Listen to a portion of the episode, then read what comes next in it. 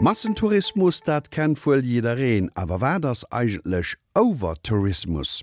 Dese Begriff mecht rund samt der pu Joer an der Öffentlichkeit, an de Medien, aber auch an der Wissenschaft. Angelika Tommy huet den Tourismusfurscher Andreas Kagermeier dozo befrot. Tourismus ist ein wichtiger Wirtschaftsfaktor und ein Jobmotor. Die Tourismusbranche trägt rund 10 Prozent zur globalen Wertschöpfung bei. Der Anteil an der weltweiten Beschäftigung liegt ebenfalls bei 10 Prozent. Diese Zahlen veröffentlichte das Weltwirtschaftsforum in seinem Reise- und Tourismusreport 2019. Aus der Studie geht unter anderem hervor, dass 2018 weltweit 1,4 Milliarden Touristenankünfte registriert wurden bis 2030 prognostizieren die Autoren einen Anstieg auf 1,8 Milliarden. Aber sie warnen auch vor einem Kippen des Trends. Als Risikofaktor gilt vor allem der sogenannte Overtourismus. Der Begriff Overtourism kursiert seit einigen Jahren im Zusammenhang mit Städten, die unter zu viel Touristen leiden. Aber woher kommt er und woran lässt sich das zu viel messen?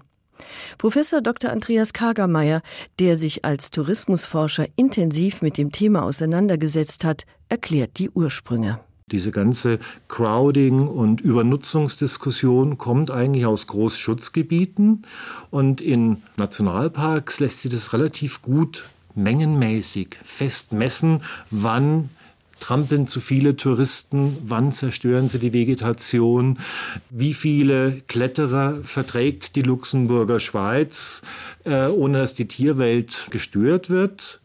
Und wenn wir das jetzt übertragen auf den Städtetourismus, dann ist es sehr viel schwieriger weil es ja nicht darum geht ja es passen sechs leute auf einen quadratmeter oder durch ein Museum können eben pro Tag eine bestimmte Zahl nur durchgeschleust werden, sondern weil es um die sogenannte perzeptionelle Tragfähigkeit, die Wahrnehmung geht. Die amerikanische Behörde Esther hat kürzlich ein Städteranking veröffentlicht, in dem sie die Population von Städten und die Touristenankünfte in Relation zueinander gesetzt hat.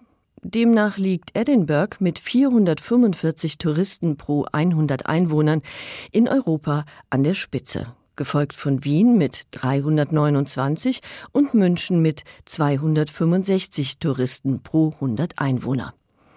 In Barcelona, wo die Bevölkerung gegen die Touristifizierung auf die Barrikaden geht, kommen nur 121 Touristen auf 100 Einwohner.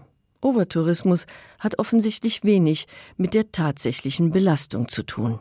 Overtourismus kann man sagen, es ist sozusagen eine Menge an Besuchern, die von der lokalen Bevölkerung nicht mehr akzeptiert wird. Also es geht nicht um feste Grenzwerte, sondern es geht um die Akzeptanz und damit sind wir eben auch sehr viel bei der Stadtkultur, bei dem Diskurs in den Städten.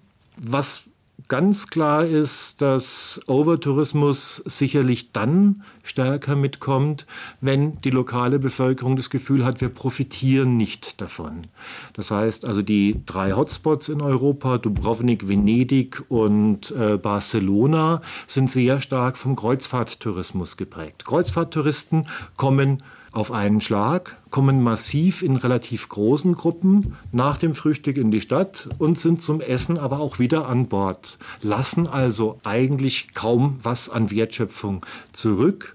Und sie werden aber sehr viel massiver mit wahrgenommen, weil sie immer als Pulk dastehen als die gleiche Zahl von Individualreisenden. Dies erklärt, warum das Phänomen in manchen Städten stärker auftritt.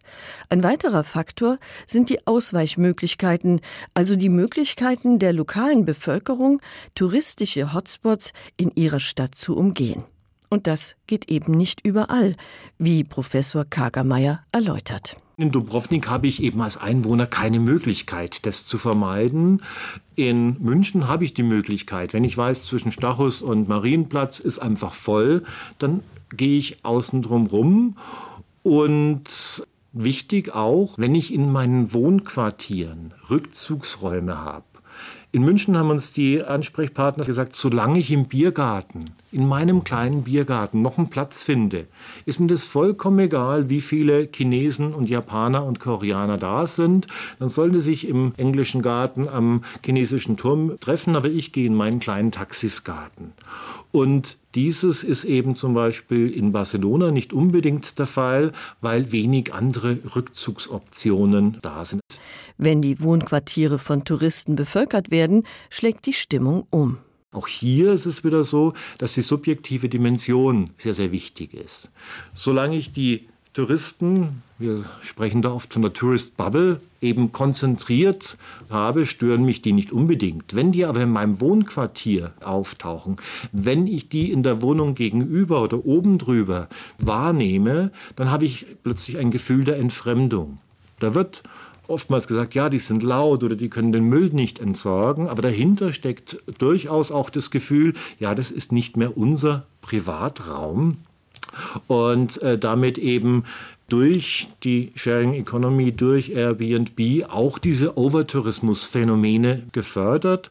Dritter Punkt, der sicherlich auch bei dieser Wahrnehmung mit einer Rolle spielt, ist die Frage ja, des Gaps zwischen den Lebensstilen der Bewohner und denen der Besucher. Das sind insbesondere eben Partytourismusstädte, da gehört Barcelona auch mit dazu, wo eben dann von den Bewohnern äh, gesehen wird, ja, das ist ganz was anderes, das hat mit uns nichts zu tun und die stören uns.